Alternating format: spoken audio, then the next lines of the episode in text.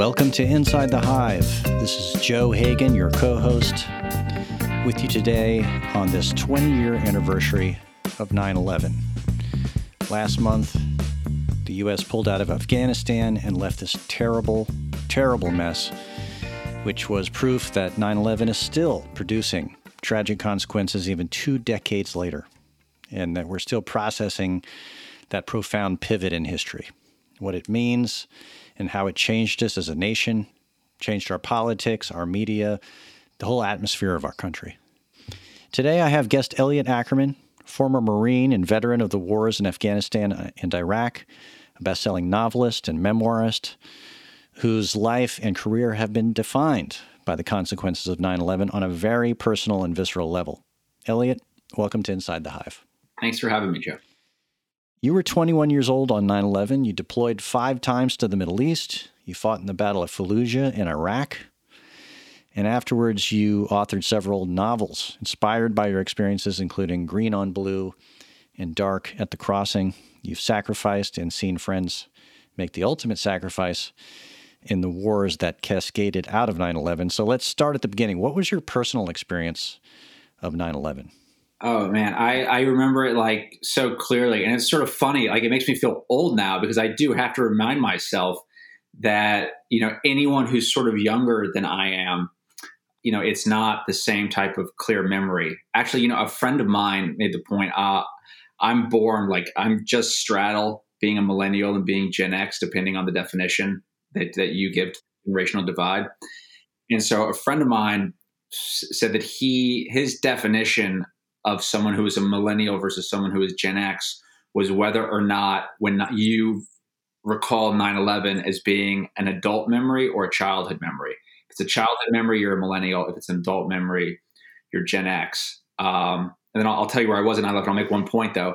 I said that once to a uh, to a former Marine who was about six or seven years younger than me, and because uh, he told me that on 9-11 he was in like the eighth grade and he walked into his parents' bedroom and told them he was going to enlist in the Marine Corps in four years as soon as he could. And he said, "Well, I guess I'm not a millennial because that's an adult reaction to 9/11, saying I was going to go enlist and join the Marines." But, uh, but specific to your question, Joe, you know, I was in I was in college, and I remember I was in college at Tufts, uh, so up in Boston. I remember running on the Esplanade that morning along the Charles River. I remember, like everyone else, like it was a really beautiful day, and I drove up to my first class, which was you know somewhere around 8.30 or 9 o'clock i parked my car and i was walking into what they called the hall of flags which was this sort of big rotunda and they drug t televisions and people everyone was gathered around the television and i said like what happened? And um, you know planes gone into the world trade center and there were lots of military fellows at the at the graduate school where i was because it was a school for international affairs and then the plane hit the Pentagon, and all the military fellows just like ran out the doors trying to get on the phone to to, to get in touch with people they knew at the Pentagon. Um, so that's that's my like most acute memory of 9/11. Yeah, well, it's worth explaining to people who uh, were not adults yet at that time that we don't often think about the things that were happening right beforehand. Mm-hmm. And you know there had been an election, and Bush had won it, and it was controversial. And but the the state of the country, yeah. just atmospherically, was one of uh, a little bit malaise. Right, I, I remember it was after the summer, and that summer the media to kind of like fill in the, you know, news was it was a shark. There was a shark obsession yeah. the August before all this happened. I mean, that's where we were. It was like we had we were still living in a in a uh, you know we were checked out a little bit. That's partly why this was so shocking. It was such a slap in the face for the whole country. You know, Joe, like I remember, and listen, we can all like remember the zeitgeist differently. Um, because I agree with you about that malaise. I think there was also like a really heavy dose of sort of nostalgia in the zeitgeist at that point. Like, um, this sense of you know who are we as Americans? The I mean, we've just won the cold you know we've won the Cold War, so we were living at that point in the post Cold War era, Mm-hmm. And you know we were a little bit rudderless. We'd gone through kind of all of the you know the the Clinton fiasco in the late '90s, and mm-hmm. and a couple like cultural touchstones for me, or one in particular. I think sometimes if you look at like what's coming out in Hollywood, that is sometimes like a good barometer if you want to remember like what the yeah. what the zeitgeist is craving because you know If you work in Hollywood, it's your job to sort of like capture the zeitgeist, understand what people want, and deliver it up to them. And so something that always stuck with me is the television show Band of Brothers premieres on actually it would be 20 years ago today, September 9th, 2001. That's when it premiered, which was the Sunday. And like wow. there was a show about America, you know, America in the Second World War, where the good guys, our purpose, we're so clean. You know, that's what people wanted. Um, and so like I always felt like then 9-11 happens and you know just the pump was primed for us to go out and kind of enact that type of a narrative on the world stage again that second world war you know we're the liberators you know coming you know coming as the force of good for for everybody else. Yeah. Well exactly. I remember that very well. And one of the responses to 9-11 it was such a horrible thing to experience in real time everybody's glued to their television. There's a pit in your stomach. You don't know what is going on. There was so little, you know, we didn't know informationally what actually was happening while it was happening. Yeah. It was like, this could be how many more of these planes are coming? What is happening? We didn't know what was going to come next. That was the big that people forget. Yeah. Like everyone thought there was more stuff coming. That's right. We were in just a complete state of shock. I mean, and to watch those towers fall in real time, you know, I, I personally was living in New York at the time, but I happened to be out of town. But my wife was in town, and she was supposedly on a subway going to Pace University, which, if you know where that is, it's in downtown New York. So I, but all the phone lines were out. You didn't couldn't get a hold of some people, and cell towers were down. It was terrifying. You could only watch in horror and just, you know, pray for your people you knew. And but one of the things that happened, eh, you know, in the aftermath of all of that it unified the country. Yeah. I'm and I mean people want to forget this, but the Manhattan intelligentsia even were on board for a massive response, right? When we began to get a build up towards a war footing, yeah. uh, first with Afghanistan and then with Iraq, everybody was I'm you know David Remnick of the New Yorker, right? The New York Times, everybody was on board for this. There was you talk about the pump being primed. I mean, nobody was very few people we're hitting the brakes on this. Listen, man, if you're an adversary of the United States, you do not want to piss off the Manhattan intelligentsia. That's when you. well, the media really was. No, I, I, remember everybody was everybody was lined up, and, and oh, by the way, like with cause, it was horrible. It was horrible. It, yeah. was horrible. I mean, I, I, I sometimes feel like there's this. Uh, I don't know. I'll hear these notes sometimes. These sort of revisionists, like you know, we never should have gone into Afghanistan, and I'm like where were you? You know, I yeah. mean, like, like, I mean, come on, it's. I, I, am all about going back, you know, going back and looking at decisions that were wrong, and there are plenty of decisions and and uh, and detours that we took along the way in these 20 years of war. But the idea that like after 9/11, we were, there wasn't going to be some type of military response to Al Qaeda, I mean, it's just, I think, kind of is is foolish. No, there was no question about it, and everybody wanted it, and everybody was waiting for it. I mean, even if even if you disliked Rudolph Giuliani as mayor, even if you disliked George W. Bush, you were, you know, at least temporarily completely on their side, sure. right? And the thing that's been really interesting, Joe, because I've been, I don't know about you, but like recently, and I'm sorry if this is getting ahead of ourselves, but I mean, really since kind of the, the dialogue, I don't know, you, you know, Trump or even pre-Trump. I mean, just our our our national conversation has not been great for a long time, and I have had over many years a conversation that kind of goes something like this, which is, "Hey, man, do you think, or you know, at a party, like, what if there was like another 9/11 attack? Now, you think the country could get itself together and we could all unite in that way again, even just for a little while?"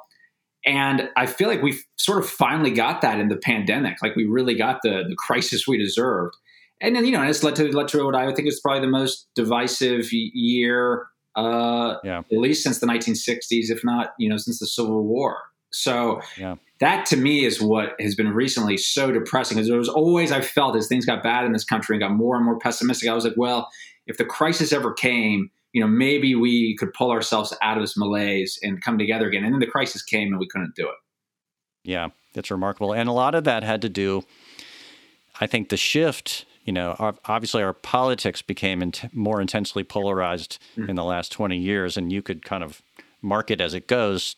But it certainly began during the Bush years. Mm-hmm. There was an intensity around the politicization of the war, but and there was it, it, there was less media at the time, and there was it was at least for me my first experience of government propaganda. Mm. You know, there was uh, the Bush administration made a very strong push to you know bend reality its way. of course, we know about you know the weapons of mass destruction and you know the the kind of diverting the war to Iraq, um, but even you know cases like the Pat Tillman, right? Pat yeah. Tillman, um, who was an Arizona Cardinals NFL football player. He and his brother joined uh, the army, I believe, in 2002. Yeah. You know, to go fight this war because there was a sense that, uh, you know, again, the World War II metaphors were at first those were the metaphors.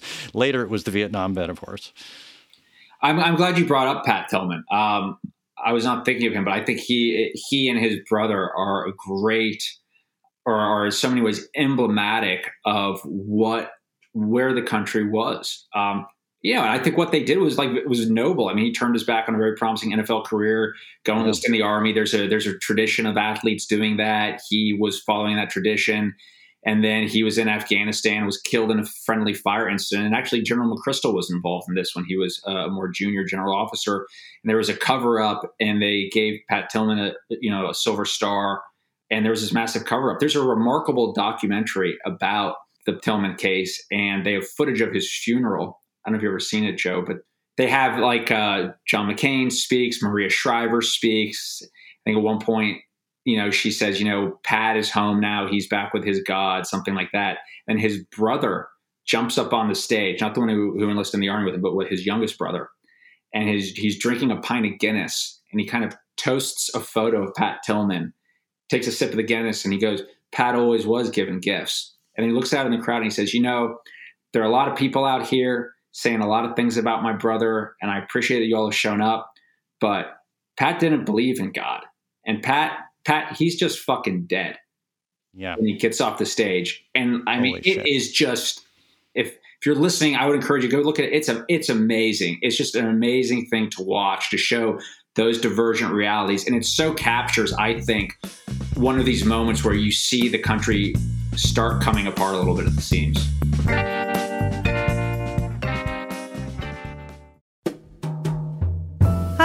Radhika Jones, editor in chief of Vanity Fair. If you love digging into the week's political headlines, subscribe to Vanity Fair. Our reporters take you behind the scenes of some of the biggest stories from the campaign trail to the halls of Congress. Just for our Inside the Hive listeners, save 15% on a yearly digital subscription to Vanity Fair with promo code POD15. That's vanityfair.com, promo code POD15 for 15% off one year of all you can read, watch, and hear.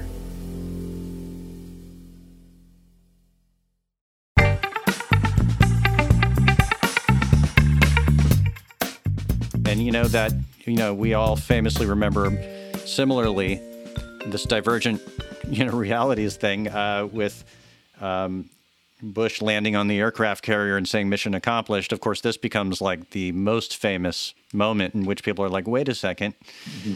you're trying to sell us one thing, and then there's another reality over here. Uh, you know, I remember even uh, the Bush administration had set up a series of news feeds out of Iraq and Afghanistan to hit the local TV markets to subvert the national media's narrative. So there was like a constant battle between two realities here.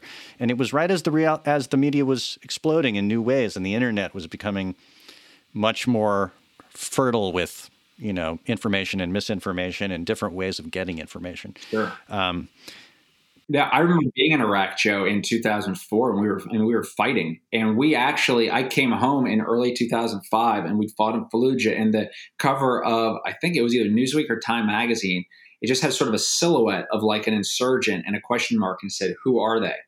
And we really didn't have a consciousness, even the military, like, are these guys, you know, Saddam loyalists, Ba'athist hardliners? Are they?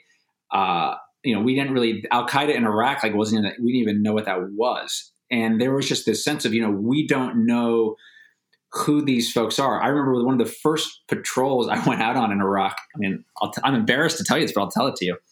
We walked around and we're like, all right, what do we do? Well, we've heard there's some insurgent activity here. So we were sort of going through this village, kind of talking to people.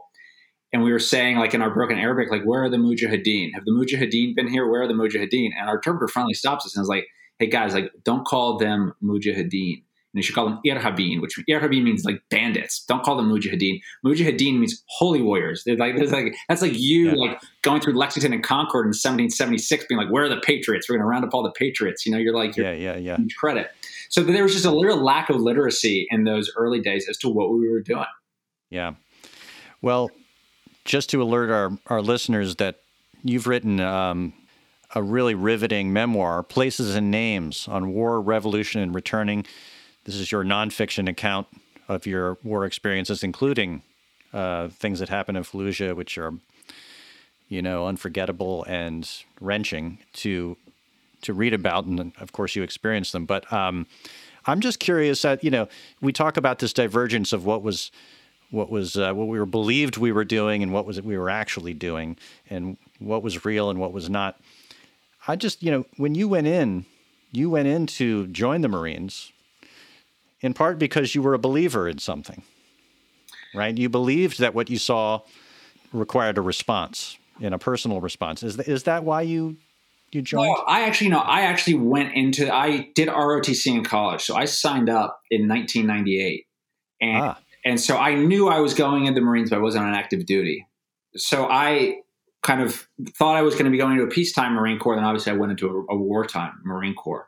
But even so, it never changed my motivations for going into the Marines and when I and, you know why I served there. Um, and I think it might be you know for many, and I'm, I don't you know I don't purport to speak for everyone, but I think for many Marines and many people who serve they serve almost not for a political any type of political cause they serve because they feel like service is something they want to do that it's like important it aligns with their their morality you know that they feel like this is something in my life i want to have known that i did um, so like if you were to have come up to like any of the marines in my platoon in fallujah or on the special operations team i was in, in in afghanistan and say like why are you here and if they were being honest with you you know, they wouldn't have said to like create a free and stable Iraq or, you know, or to support the Afghan government. They'd say, you know, probably say like, well, you know, I'm here because I always wanted to join the Marine Corps and, you know, I love this job. I get lots of responsibility. It's, you know, it's exciting. Um, those are kind of all the reasons I think people typically, you know, soldier, to use that as a verb,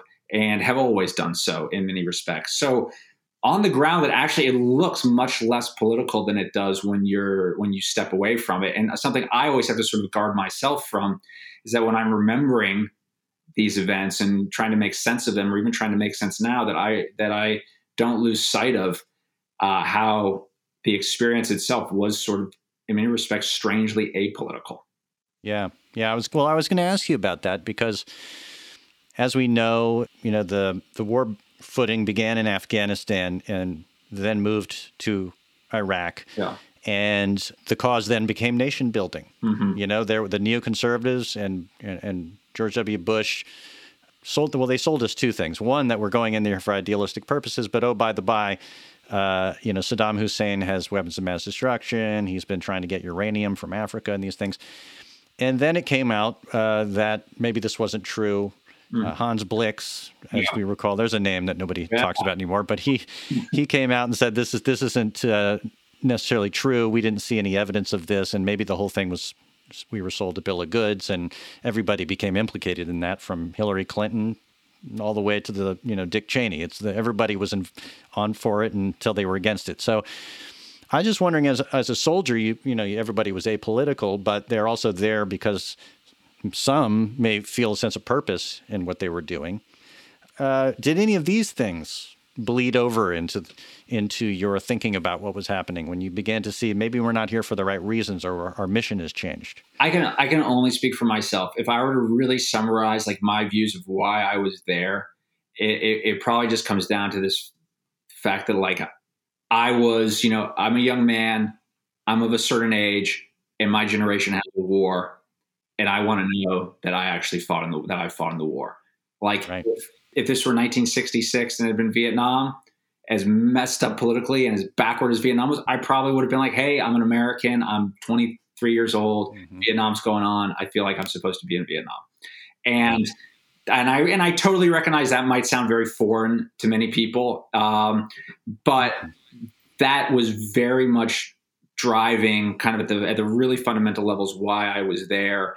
And I think for many of the the folks I served alongside, there there was a degree of that. Now that being said, you know you're not totally you're not oblivious to the politics of what's going on, and they they certainly impact you, and you're paying attention. I mean, I I say one of the things I kind of laugh about is every war I showed up to, I showed up late and then when the war was kind of over realized i was there actually very early so like when i showed up to iraq in 2004 the vibe was sort of like oh like the war's over. The war was the invasion in 2003 and actually guys i served with who'd been in the invasion when we were in iraq in 2004 would say things like well yeah you know like back in the war. And it's you know like, what the hell is this? Like we're getting shot at. Like um wow. and i showed up to afghanistan for the first time in 2008 i mean at that point the war in afghanistan had been going on for seven years. How can you show up in the seventh year of the war and realize it's really early in the war? But now sitting here in 2021, I can tell you when you look at the scope of the Afghan war, actually 2008 was pretty early days uh, when you're talking about the resurgent Taliban because Bush comes, you know, we invade in 2001. Things are actually going really well in Afghanistan. The, one of the huge strategic blunders Bush makes is Iraq and thinking like things are under control in Afghanistan, we can pivot to Iraq. And that creates the space for the Taliban to reassert themselves. And by 2005, 2006, you have a reemergent Taliban insurgency. And by the time I show up there in 2008, I mean it's it's you know it's really starting to cook. And then you have and then oh, so much so that Obama, uh, you know, runs on you know this campaign that you know Iraq's the bad war. I'm going to end it. Afghanistan's a good war, and I'm going to surge. And we doubled down in Afghanistan, which I think was you know in, in ways that I think were really really foolish you know, and specifically when he gives the speech in 2009 announcing his surge in Afghanistan, in the exact same speech, he announced the withdrawal date.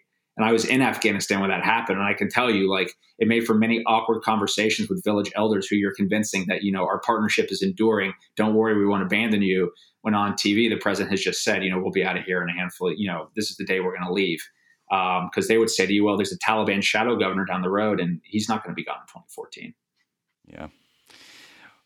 You uh, you mentioned recently in an interview I saw, I believe it was on CBS, and you talked about some the gallows humor around, uh, you know, Marines and other soldiers. It was a knock knock joke. Knock yeah. knock. Who's there? Yeah. Yeah, as the joke goes, knock knock. Who's there? 9 11. 9 11 who? I thought you said you'd never forget. Mm-hmm. Yeah. And so that was that a, is dark. yeah. Well, it, you know, it's a joke that would, you know, in 2011 and 12 and 13, that's a joke that was making definitely making the rounds. I mean, a number joke that's always stuck with me was before the midterms in 2018. And I think 2018 is a good moment because after that, we do start talking about Afghanistan a bit because Trump's talking about it. And, um, but in 2018, before the midterm elections, Rasmussen put a poll out in the field and 42% of Americans couldn't even say whether or not the war in Afghanistan was still going on. Like they just didn't know. Um, yeah, amazing. So you know that's that's that's a forgotten war at that point. Yeah. The meaning of it all is now something that we're all grappling with. Yeah. I mean, you think about 2,996 people died on 9 11. At the time, and in reality, it's an extraordinary number and it's um, unimaginable. And the loss for people here in the New York area where I live, it was just, I'll just say that in the days and weeks and months after, I mean, it was a continual, just like emotional response. It was bursting into tears reading the New York Times. It was every day was just like a sense of incredible tragedy uh, that was very close to home. 20 years later, tens of thousands of people have died in Iraq and Afghanistan. Thousands of people, have, thousands of soldiers, of U.S. soldiers have died. The you know the 20 year aftermath of 9/11 is far exceeds in death and misery what happened on 9/11, and so the sum total of it we have to take in, as one kind of cascade. And um, I wonder, I'm thinking now, we just exited. I know you've been very critical of the Biden administration on the way they did this. It was, you know, in the incompetence, the, the horror of it, really, and watching it all collapse so precipitously. And I know while you were in it, you weren't thinking politically. But in the years since, you've become a journalist, you're a novelist, you've processed it. I know you have political views. Mm-hmm. Um, has this exit from Afghanistan and the way it's done and how it's happened. I, have read, I think I read that you've in your writing as well, that it's a struggle for people who served to think about what the meaning of all this is now after having watched friends die, after having suffered themselves loss of limbs, psychological distress, and all the things we know. And I'm sure it's complicated, but can you talk about a minute uh, about how you're you sure. personally see the value of what we have what we did over the last 20 years given how it ended? Yeah, well, let me maybe I'll like start specific and I'll get general if you'll allow me that. The sure. so I've been very I, I'm very critical of the Biden administration right now, just because I think the way they've handled this withdrawal has been just a total. It's been a the how we've handled the withdrawal has been a breakdown of our morality as a country and what we purport to be our national morals and our competence as a country. And so to see both happening in tandem is is painful. Um, you know, I've got a cell phone, and I'm not the only vet or journalist or activist who's worked in Afghanistan who has is having this experience and has had it very acutely the past month or so, filled with phone calls, emails, text messages of Afghans we know, you know, Afghans who've really committed themselves to trying to make their country not Talibanistan, who we've just completely abandoned and just said, sorry, guys, you're on your own. We can't deal with this anymore. And there's a real cynicism around that decision that's just, it's just, it's tough to swallow. And as a veteran, there's a real bitterness to see that this war has kind of the cleanup has fallen on all of us. Like why is my phone filled with these messages? Why don't these people have folks in our at our State Department who can help them? Because they don't. That's why they're calling people like me. Um, and so, if you say you care about veterans, take care of this mess. Because I assure you, it's psychologically very difficult to be getting panicked voicemails from people begging you for help, and you know you can't help them. So I think that is sort of specific. Um, this could have been handled with a whole lot more competence and a whole lot more empathy um, by this administration. And I'm particularly critical of them because their value proposition in so many ways were those two specific things competence and empathy. Um, now let's zoom out a minute. So if we zoom out, like I never agreed with the decision to just pull out wholesale from Afghanistan. I've always been of a view if you look at America's wars, you know, when we the only time all of the troops come home from a war is actually when we lose the war. When we win the war, troops stay, we secure peace at a reasonable cost in blood and treasure. And I feel like if you look at where Afghanistan was before Trump sort of showed up and kind of said, we got to bring everybody home, um, we were actually on a very good trajectory to have Afghanistan in that type of a place. Um, the war was still going to be going on there. The, the Afghans were already, by and large, fighting it. And you can look at models like a place like Colombia, for instance, where we fought a war for three decades against the FARC and that actually had a good outcome. Uh, both Colombia and Afghanistan are narco states. But that being said, reasonable people can disagree on matters of policy. The administration says we're pulling everybody out. I think what the administration gambled on was this idea that there would be a decent interval, that the last U.S. troops would come out on 9 11.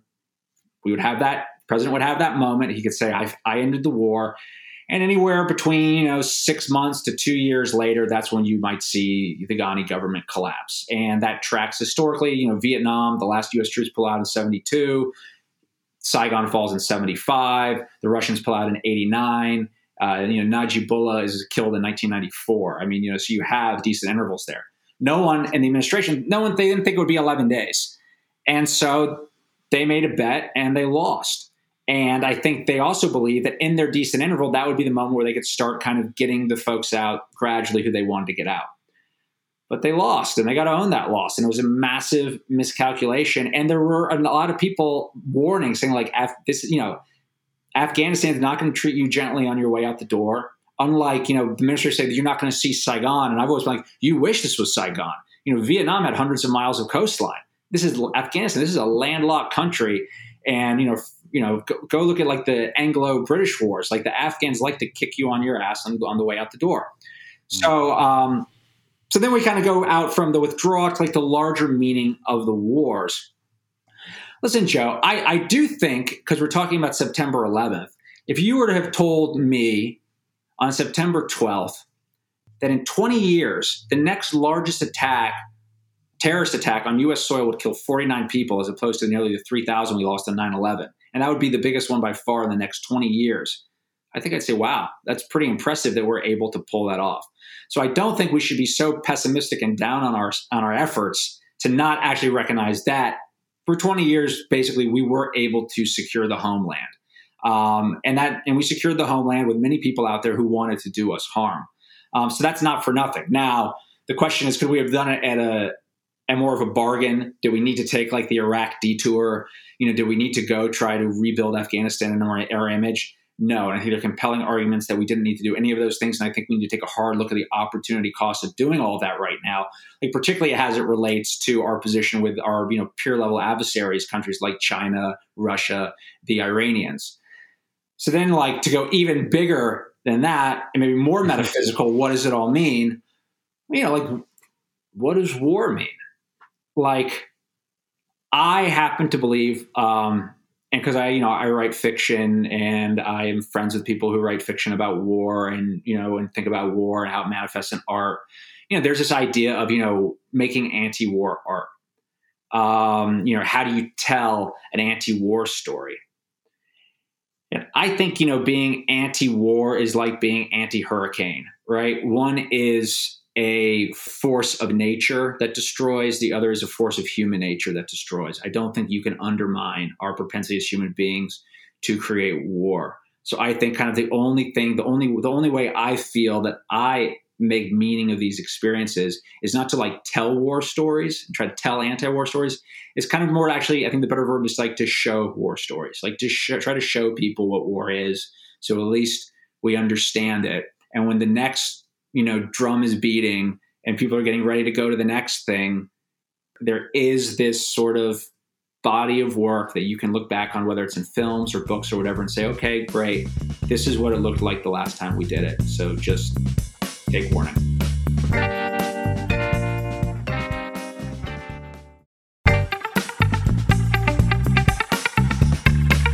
I want to talk about that a minute because, um, you know, there was a body of work before. Yeah. It was about Vietnam. Yeah. And, um, you know, you wrote in the Washington Post recently, and I just want to read this because it's an interesting thing. You talked about being around Vietnam vets when you were yourself uh, in the Marines and talking to them and, and them being taking some pity on you, right? Uh, in your enthusiasm to some degree. Let me just read what you wrote. Um, the skepticism I often encountered in their eyes or the edge I detected when I talked about our respective experiences wasn't disillusionment, it was pity for me. They knew my war hadn't ended. They knew what was coming betrayal, of our allies, of our values, of every American who was asked by this country to make promises to the Afghans only to have our political leaders break them. And just, I wanted to add, you know, I grew up as a Gen Xer reading the literature of Vietnam, the things they carried, you know, the, um, the, the numbers go on and on. But I was myself obsessed with reading these books and the best and the brightest and learning about it. We we had every lesson imaginable set before us, right? and yet once again we became this became like vietnam times 10 i mean you know it was like uh, much longer it was um, in many ways more globally destructive um, so tell me a little bit about that the idea of that an ending will may change the way you even view war you know after now that it's over I'll say this, uh, yeah, in that piece, kind of what I what I mentioned is like I've always felt, you know, I have a lot of respect for the Vietnam guys because they're my elders. So going into the Marines, the books I was reading, yeah, were like Tim O'Brien's The Things They Carried, Jim Webb's Fields of Fire, you know, later books like Karl Marlantes' Matterhorn. Like, you know, th- there's a whole canon of, of, literature and film, Platoon, Apocalypse Now, Full Metal Jacket. Like, I was very fluent in all of that and, and remain so. And I always felt like, well, the V, and I got to you know, I, I know O'Brien. I got to know some of these guys, and they're great guys. Uh, but I always felt with them a little bit like, you know, they kind of look at my generation like we're crazy because we keep volunteering to go back, and I think they're suspicious of us, uh, maybe a little bit. And you know, and I look at them, and I was always felt a little bit like, you know, these guys like they're so disillusioned. Like maybe they're so disillusioned because they grew up in the '50s, and the sense of illusion was that much greater. You know, and I'm a child of like right. the '80s and '90s, and it's different. and in that piece in the post, I just sort of, yeah, I, I learned something this summer. And I was like, no, it's not that those guys like were skeptical of us. It's sort of they had, they had, they had learned the last lesson. And even though my war is 20 years long, I hadn't learned the last lesson. And the last lesson I watched this summer. And it is a bitter, bitter lesson to see that uh, and to see the country just sort of turn its back on a lot of people who they might not be Americans, but they wagered their entire lives on our values. And when we told them we would help them, they believed us. So, to your point, Joe, what do we learn about that? You know, yes, we had all those books before we went to Iraq and Afghanistan. I think Iraq and Afghanistan are very different wars than Vietnam. I just think in the greatest way. Obviously, there was a draft in Vietnam. You know, we lost uh, 58,000 American dead in Vietnam, and we have lost about a tenth of that in Iraq and Afghanistan over a much longer period, too. So it's touched the country very differently. But that being said, I think, you know, it, it sort of goes back to where I land at my most macro point. Like, war is part of human nature. I don't think any of these books are ever going to stop a war. I think they're just going to maybe you have people who are informed. You know, I was very glad and very grateful that I had read those books before I went to the Marines because it, it it made me more prepared. And I think maybe at the end of the day, all you can be is prepared and hopefully clear eyed. Uh, and maybe you do avoid some wars that way, but I don't think you're going to avoid all of them. Well, I remember in the wake of 9 11, on the margins were some anti war voices, and they were shouted down. Yep. They were shouted down, you know, and and and some people said, "Hey, maybe we should look at the history of our presence in the Middle East and how some of this might be a fallout from geopolitical mm-hmm. malfeasance on our part, and they were shouted down, right?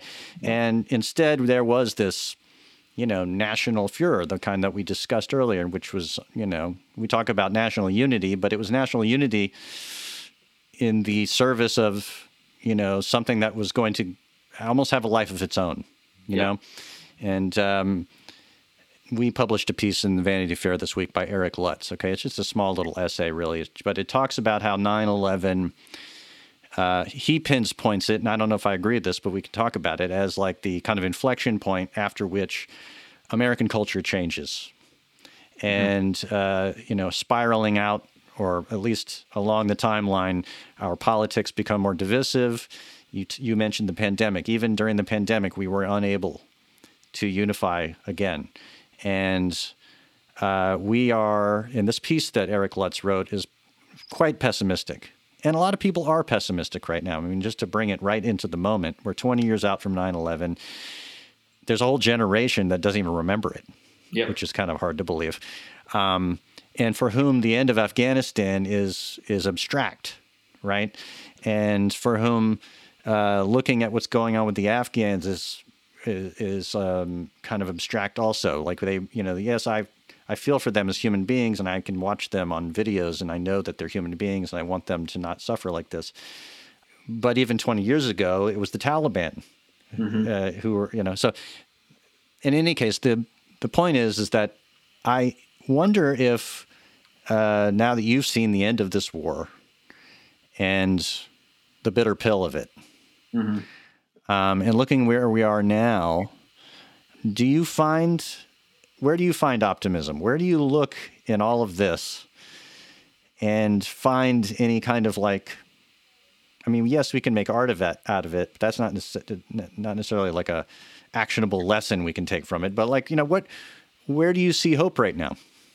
Um, I think that we as Americans are, you know, a a good and noble people. I really believe that. I believe that like the ideals of this country, the enlightenment ideals on which this country was founded are good and noble ideals. I think that we as a country sometimes struggle with the extremes of our temperament. And I think like for instance, right after 9/11 was a moment where coming out of the Cold War, we believed in ourselves probably too much and got ourselves in trouble. We believed that we could march into any country on the earth and they would greet us as liberators. And that was our that was literally our strategy in Iraq. We're just going to be greeted as liberators. This is going to be like I remember, yeah, 1944, uh, and you know, and it wasn't. So, but on the other side of the spectrum is a moment like now where we seem just so unable to believe in ourselves and so captive to in some ways just subjectivity that like the idea that like well you know the taliban are really bad but like you know we've been pretty bad too.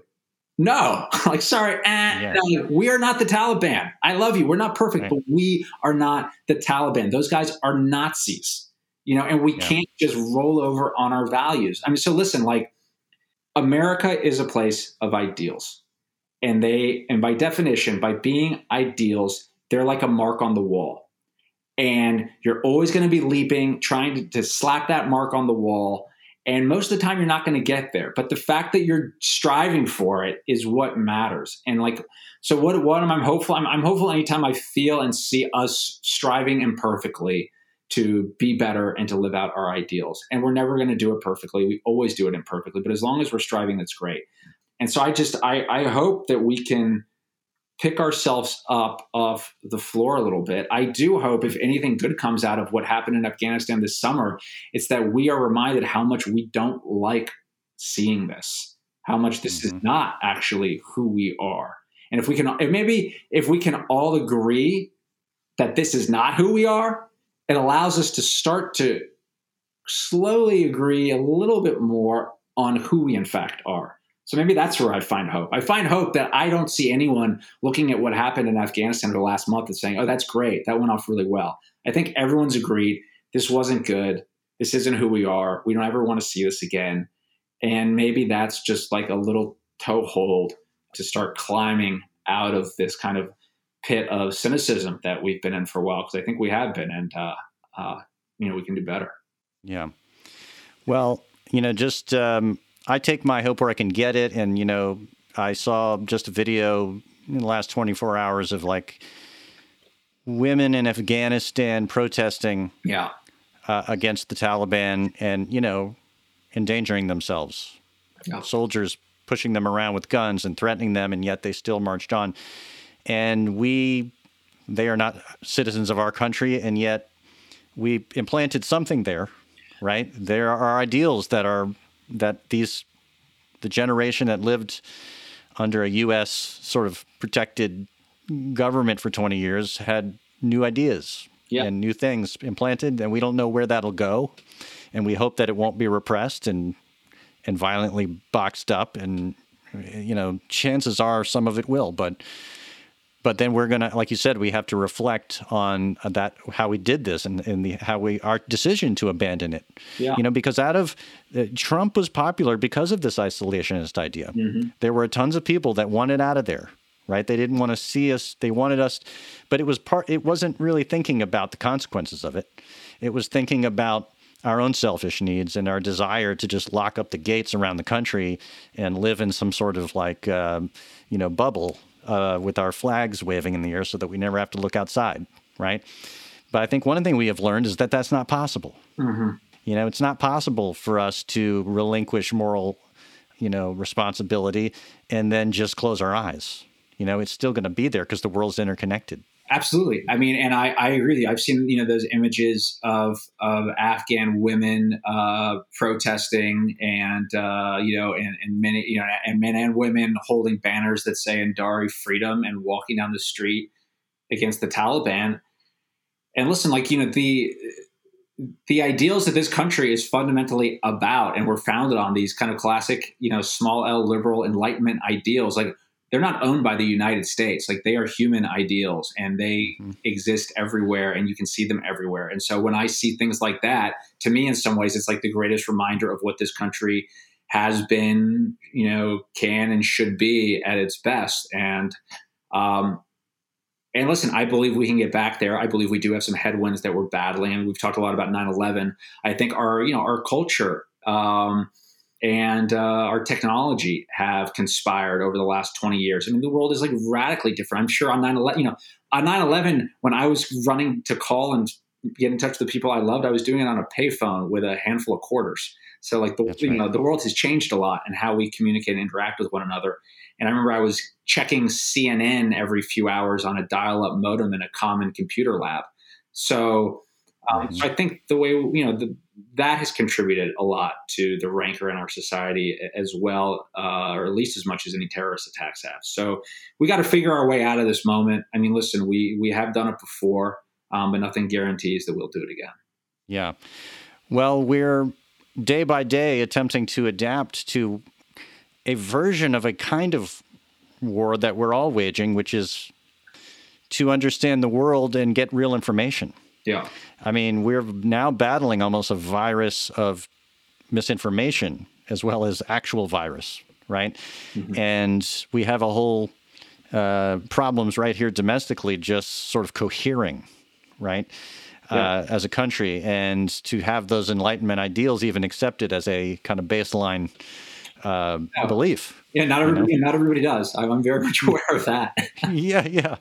Um, but as we, you know, turn towards the future, just thinking about the future, you've got a new book out this summer, 2034, and you co-wrote it uh, with Admiral James uh, Stavridis. Yeah. And it's thinking about uh, future uh, you know dystopian scenarios. Instead instead of concentrating on today's dystopian scenarios, we can focus on future ones, and uh, it's about sort of a kind of conflagration between us and China. And of course, everybody's talking now about that's the next stage of the world's foreign policy uh, complexities and uh, cyber uh, attacks and disinformation. Tell me, like, uh, you know, this book is fiction, right? But it is sort of based on two very bright people's idea of what could happen mm-hmm. uh, in the future. And, you know, we talk about 9 11, let's not forget, it's never going to happen again. Well, what is the next version of that could be anything. And uh, tell us what, you know, and, and by the way, I want to draw into this just that, you know, Joe Biden has also um, mentioned that we are now pivoting towards other foreign policy issues, namely China. Yeah. Right. Um, has how long has this been on your mind? Well, you know what's interesting is um, Jim and I probably we really started writing this book in earnest in 2018 or maybe 2019 or late 2018, early 2019. And I think one of the horrible things is when you're you know when you're writing a work of dystopian fiction and events start catching up with your narrative. You know, as an author, you're like, all right, I got to, you know, I got to, I got to correct. You know what I mean? And yes. then, but as a as a human being, you're like, oh god, this isn't good. So I think yeah. the world has like actually changed quite a bit in terms of the the the focus that we're seeing on China because we really wrote most of this book before the pandemic, and that has obviously made brought China much more into people's awareness and the way that we are interconnected. You know, the book really it imagines a, a war that starts between the United States and China that's fought mostly at sea. And it also has a very high, heavy kind of cyber component to it. You know, that being said, like it's not a real doorstopper of a book. It's actually kind of, I think it moves pretty quickly. It's it's character driven, but it tries to imagine. It's a thriller. Yeah, it's a thriller. It tries to imagine like the cycle of escalation that would result. You know, how do we get to a world war? How would we get to a world war with China? You know, what would be like the the guns of August scenario that would lead us kind of spiraling into that type of a conflict? Um, and so we lay it out in that in the titular year 2034, uh, and you see it from you know the American point of view, the Chinese point of view, Iranian, Russians. There's you know a variety of characters who uh, who feature in the narrative. Yeah, maybe if you describe it in a novel, it'll never happen because it'll be just too much of a coincidence. Well, you know, it's interesting you said that. The spirit of the book is very much like we were kind of looking at this, you know, the cultural space, like literature, film, and, you know, we're kind of Gen X millennial guys. You know, I remember there was this very growing up, this very rich Cold War literature, films, you know, books like On the Beach, Doctor Strangelove, Red Dawn, maybe a little different, and you know, even like you know the Rocky and the Rambo movies, where there was always like a Soviet bad guy. Um, we don't have that today, and I think it actually that literature served a great purpose because you know, the United States and the Soviet Union could agree upon nothing. But the one thing we could agree upon, because we had so richly imagined it, was that a third world war would be horrible, totally catastrophic, and should be avoided at all costs. And I think with our relationship with China, you know, it's been said by many that like we might, you know, if we're not in a Cold War, we're certainly in the foothills of a Cold War. But that same kind of like imagining of like, okay, well, what would this conflict look like, and how cataclysmic would it be? Like, it hasn't occurred uh, with much depth, and I think it's actually it's a very worthwhile exercise because if you do that, you know, then you actually, you know, come to the conclusion that we cannot enter into this conflict and you avoid it, hopefully.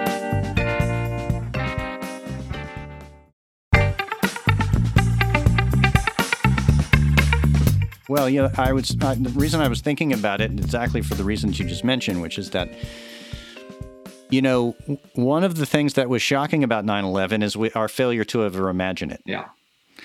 And of course, there were people that had were trying to ring the bell, but they were lonely voices on the margins. Yes. We were living in a dream world. Mm-hmm. And our literature and our filmography was about the Cold War. Yes. And it did not really account for this, you know, unthinkable thing, and including the way that it was done and the people who were doing it. We these complete, you know, who are these people? We asked ourselves. You know, like what? You know, this is how shocking it was when it happened. We were just living in a completely.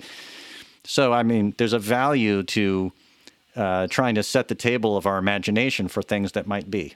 Absolutely. Right? Yeah. I mean, the 9 11 Commission report explicitly says in one of its conclusions that this entire attack was a massive failure of imagination. Like, just no one, no one thought this was something we needed to be prepared for. Um, and yeah. so, and if you, and if you look, like if we look at like the great sort of cataclysmic events in American history, so 9-11, we just said, Pearl Harbor, similarly, was a failure of imagination um, and this pandemic. Like, I'm not, like there, there weren't a lot of people sitting around in you know November, December of 2019 talking about the pandemic we were going to get hit with. Um, so right. that was similarly a massive failure of imagination. Though there had been a you know a strong literature of like um, virus dystopian novels and you know films, uh, but they you know they seemed like they were were you know science fiction, right? And so now science fiction has come. It's just like I I wasn't worried about it. I wasn't like uh, you know if I'd been on your no no I would have been talking about the pandemic. No, nor was I. Yeah. Now, um, you know, the back to the question a moment ago that I, I talk about this Eric Lutz column, and I, I've been thinking a lot about it in terms of can you pinpoint 9/11 as the kind of the moment that the worm turns and America sort of goes on this, you know, like a pinball goes towards a bad place that it is in today and that the polarized politics and everything. And I think it's a little too simple simplified. But I will say this, which is that there were all these seeds that were planted in advance. You know, the 2000 election, the Monica Lewinsky thing, where the media was morphing in ways that were starting to build up. The internet was coming around, and there was a whole conservative Fox News was beginning to take mm-hmm. hold. And 9 11 catalyzed a lot of things. Yeah. And I guess if I were to like come up with my own unified theory, and I don't really like unified theories, mm-hmm. like you know, the world's much more Shakespearean and comic tragic than that. But um, you know, 9/11 did kind of like send everybody to their corners in a new way. Yeah. And um, you know, we we in the media business have always observed and noted that every election cycle there's a new development in the media right? Mm-hmm. Because there's so much focus goes onto one thing, right? Two people generally, right? Yeah. And you know the internet grows and new businesses evolve out of it and it morphs in a new and dramatic way. Well 9-11 was like that times 10 and lots of things grew out of it. Our information world exploded. And uh, when it regrouped it regrouped in a very polarized way. And the, you know the the the 2004 election is the one that comes to mind mostly when he had Bush versus Kerry, and it was this idea of Vietnam versus Bush's idea of some kind of, you know, a more of a World War II type yeah. type narrative that we're doing uh, you know, a great national deed here. Mm-hmm. Um, we're going to make the Middle East. We're going to remake it in our own image, and you know, there's that arrogance in that, but also the idealism. Yeah. And then Kerry was saying, "No, we didn't. Who's going to be the last man to die for a, a misbegotten war? Let's, right. you know, we got to end this and look at the direction we went." And a lot of that had to do with the way the media had reacted and, and handled it, right? And Americans gave Bush a pass because they wanted to believe. Yeah and then we go to, to Obama, and that was going to be the big reset button. And, you know, um, if I'm going to, you know, again, broad stroke uh, theories here, um, he didn't do well on the Afghanistan uh, decision, as you as you mentioned. But um, by the time he comes around, the media has become much more strident and steroidal, and it uh, goes towards a new. There's a new reaction, and I frankly think it was a racist reaction more than it was anything. But mm-hmm. everybody has their opinion. But um, you know, and then Trump comes along, and it's isolationism is the order of the day, and that's what he was selling. And in a way, I'm kind of, uh, you know, Biden has said that he was, you know, in thrall or he was in kind of tied to Trump's, you know, decision to get out with the you know with the agreements that he made with the Taliban that his hand was forced. And I have never really figured out. Maybe you can tell me. Was it you know? I mean, maybe you could look at the polling that said many, many most people wanted us out of there, right? Yeah, I, I don't give Biden a pass on that. I'm sorry. Like you know, Biden he saw however how many. I mean, I think it was two dozen executive orders he signed in the first 24 hours of his presidency. You know, he put us back in the Paris uh, climate, you know, in the climate accords. I mean, you know, he's the president of the United States. He can go tell the Taliban the deal is off. Um, so I just think he should own it. I mean, own it. I think it's a reason. Listen, I think I don't, I, and it's not a position I agree with, but I think leaving Afghanistan is a reasonable policy position. I don't agree with it, but I think it's reasonable, and I think if I were advising Biden right now, I'd be like, just, you know, you should own that. Stop with the blaming Trump thing because it doesn't do you any favors and own it.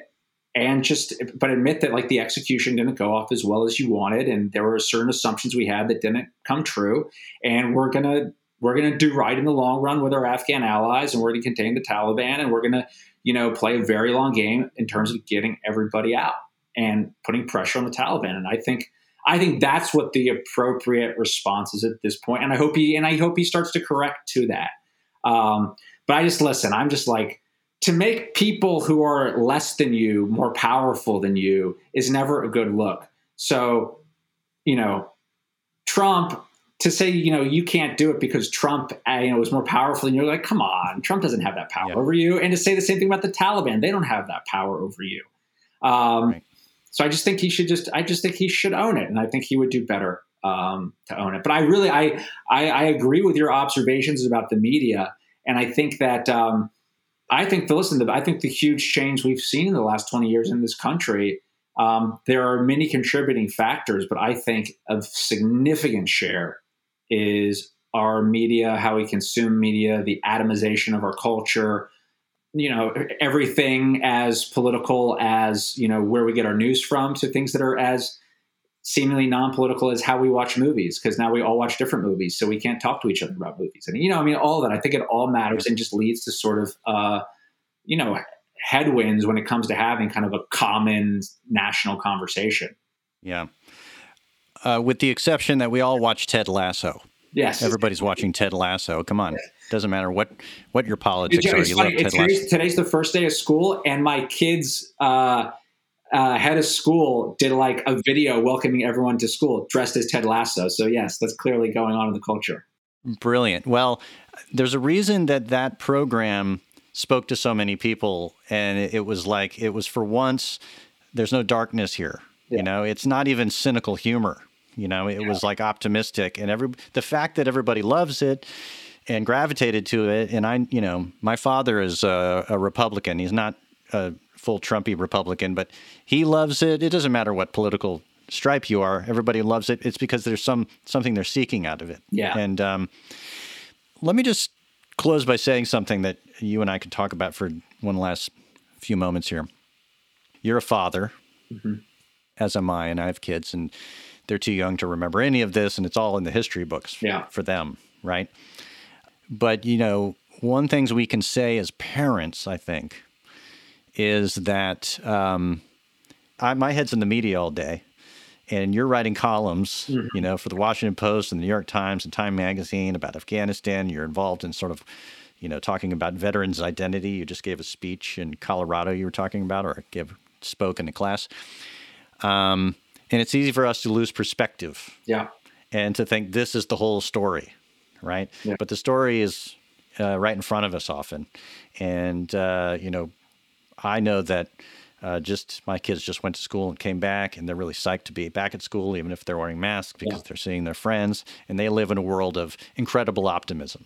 Yes. And um, I put my hope in that, you know, um, because all they'll be reading the literature of all of this and hopefully taking their own lessons from it but they're the inheritors of this world. And despite all the darkness all around us, despite it, they just keep ticking. They keep moving into the future with a sense of faith.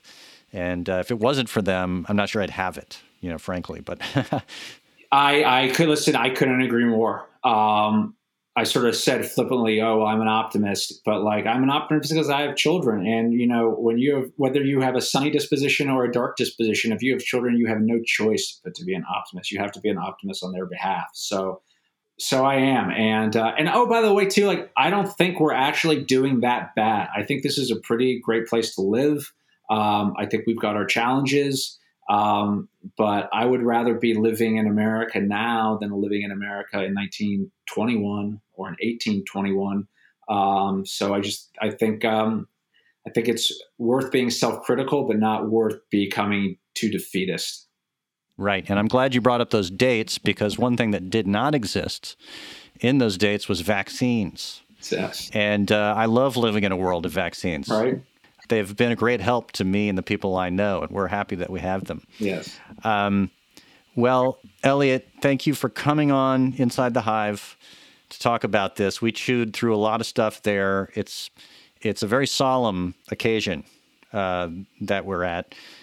We're never going to wrap it up on a neat bow just because it's 20 years. It's something we're going to be grappling with the rest of our lives and thinking about the rest of our lives. And, and, I think we should. I think we need to process this in our literature, in our personal lives, and, think, and even conversations like this. Yeah.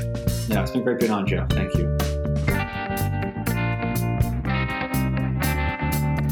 And that's our podcast this week. I'd like to thank Elliot Ackerman for coming on the podcast and talking about this very potent and emotional subject with us. Thanks to our producer, Brett Fuchs. Thanks to the people at Cadence 13 who helped make this podcast happen. If you like what you're hearing, please hit subscribe. Come back to us week after week. We're going to have more interviews, more conversations. Please support our sponsors the way they support this podcast, and we'll see you next week.